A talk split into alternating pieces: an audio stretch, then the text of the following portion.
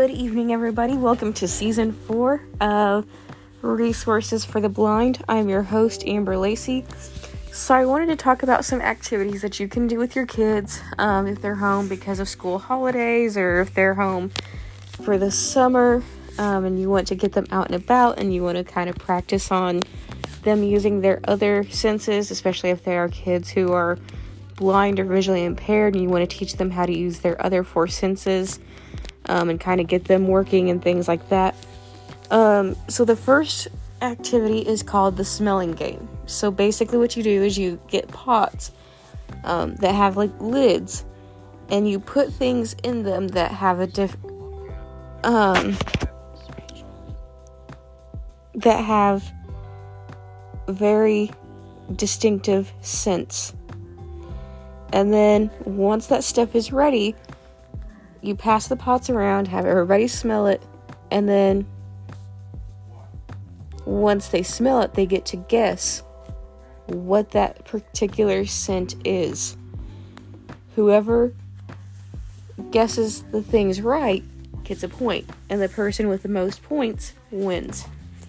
This is good for, you know, if you guys are out and about and like you walk past you know, a bakery or a restaurant or something, and they can tell you, oh, we're passing, you know, a bakery or we're passing, you know, it, it's just good to get, you know, work on getting their sense, their sense of smell heightened. Um, the second activity is called Sound Bingo. Um, you can order it from Amazon or you can make it yourself. Um, basically what it is is it's a CD that has some familiar sounds on it and some that may be a little bit more tricky and it comes with cards. Um, the cards have pictures on them.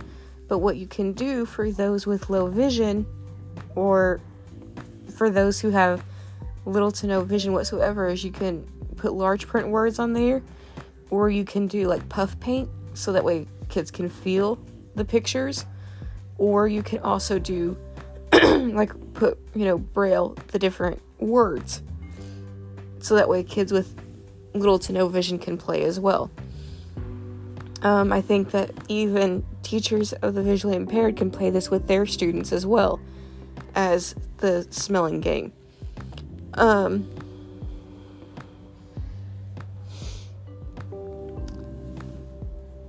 so um, whoever turns over all their cards first wins the game. Um, another way that you can do it is you can get your phone out, record some familiar sounds, whether that be sounds from outside or within the house or whatever the case may be. And you can create your own cards by printing out different pictures of what you may find around the house or outside um, and have them do it that way or you can also have them shout out their answers and tell you what it is that they hear, and whoever gets the most points wins. So there are a few different ways that you can go about um, doing that. Um, a lot of these activities are for kids that are between the ages of 8 to 12 and then 13 to 18. So, um, and then if you want to get your kids out and about, um, there are a couple different things that you can do there as well. Um, one of them being a sensory garden. So you can get like big planter boxes and plant different things that have very distinctive smells, whether that be like lavender, basil, thyme, uh, sage, rosemary, lemon, you know, or um, just any type of herb that you think would have a different like smell or you can plant different plants that have different textures or even different grasses just as long as they are not poisonous and they're okay for your kids to touch and smell um, should be fine. Um, you can also do a scavenger hunt where you guys go out and you feel like different trees and different like you know plants and you have them looking for different like you know go out in your garden and look for different fruits or veggies or um, like acorns or whatever the case may be that you want them to find so that way they know what it feels like or you know those different items feel like. Um, you know maybe have them feel grass maybe have them feel trees so that they can feel like the bark and the branches and the leaves and they can learn what the different parts of a tree are. Um, so those are just a few. Also another game that you can do if you want to be inside more is a game it called What's in the Bag. You can do cloth bags, you can do plastic like sandwich bags or Walmart sack, um, as long as you have some sort of bag that you can use.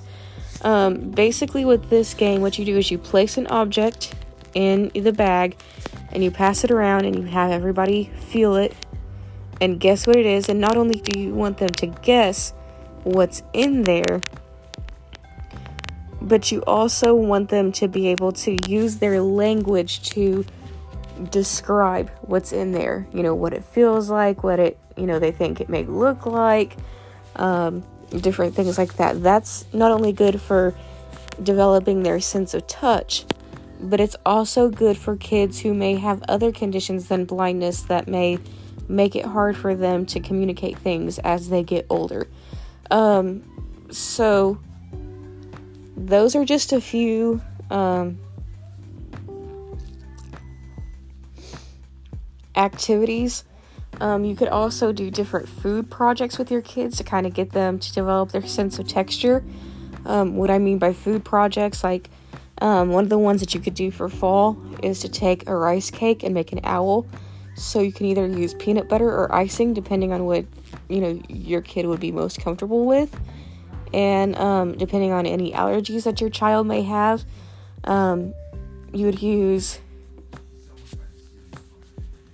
uh, like banana, like you would cut a banana into like little round pieces and use those for the owl's eyes, and then strawberry for the owl's like nose or beak or whatever, and then you can use different like maybe coconut for the feathers or the fur.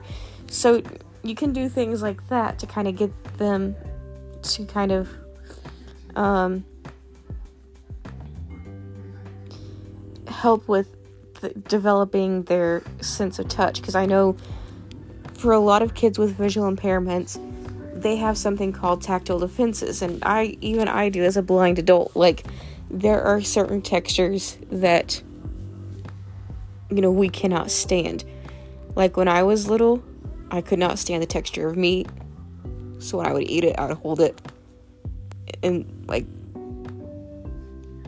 just hold it there in my mouth and not eat it because I'm like, okay, this texture is really weird. Um, I'm better about that now, obviously, but one of the things that I still cannot stand today is the texture of like um, jello. Like that is one texture that I still cannot stand. I don't know oh, um, another thing that you can do is you can do what's called dirt pudding. So basically, you can either you can get a, any flavor pudding you want, whether that's chocolate, vanilla, whatever. Take Oreos and crumble them into the pudding, and then get gummy worms and stick them in there to make it look like the worms are coming up out of the dirt. Um, the last time I made it, we actually used tapioca pudding, which is like the pudding that has the um, rice and stuff in it. Um, so those are just a few little, diff- a few different um, things that you can use. Um, if you enjoyed this podca- podcast and you um, found it educational, um, for those that have subscribed and have my contact info, please let me know because you know I'm hoping to do more episodes like this. Um, Anyway, hope you guys are all doing well, and I will see you all next episode.